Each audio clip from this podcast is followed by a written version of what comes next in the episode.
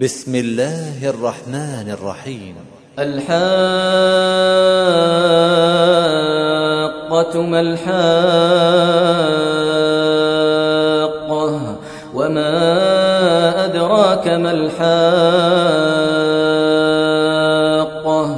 كذبت ثمود وعاد بالقارعة فأما ثمود فأهلكوا بالطاغية وأما عاد فأهلكوا بريح صرصر عاتية. سخرها عليهم سبع ليال وثمانية أيام حسوما فترى القوم فيها صرعا كأنهم أعجاز نخل خاوية.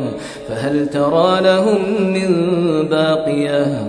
وجاء فرعون ومن قبله والمؤتفكات بالخاطئة. فعصوا رسول ربهم فأخذهم أخذة رابية. إنا لما طغى الماء حملناكم في الجارية. لنجعلها لكم تذكرة وتعيها أذن واعية. فإذا نفخ في الصور نفخة واحدة وحملت الأرض والجبال فدكتا دكة واحدة فيومئذ وقعت الواقعة وانشقت السماء فهي يومئذ واهية والملك على أرجائها ويحمل عرش ربك فوقهم يومئذ ثمانية يومئذ تعرضون لا تخفى منكم خافية يومئذ تعرضون لا تخفى منكم خافية فأما من أوتي كتابه بيمينه فيقول فيقول هاؤم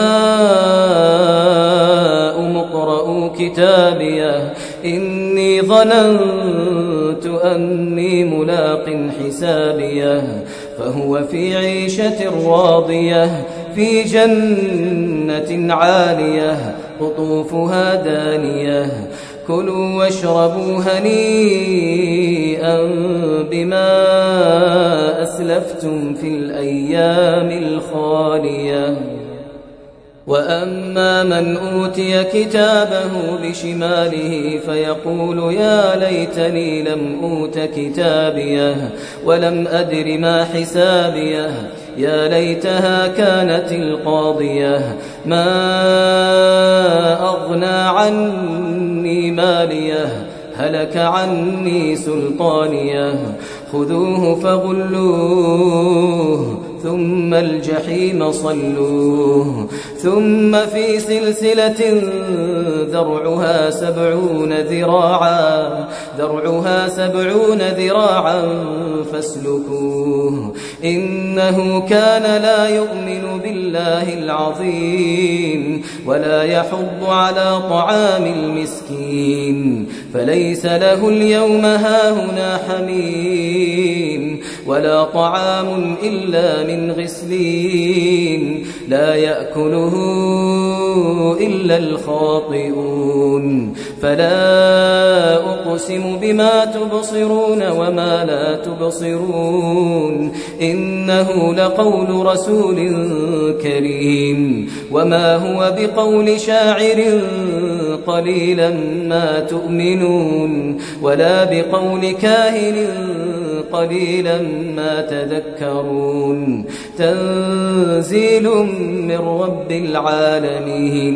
ولو تقول علينا بعض الأقاويل لأخذنا منه باليمين ثم لقطعنا منه الوتين فما منكم من أحد عنه حاجزين وإنه, وإنه لتذكرة للمتقين وإنا لنعلم أن منكم مكذبين وإنه لحسرة على الكافرين وإنه لحق اليقين فسبح باسم ربك العظيم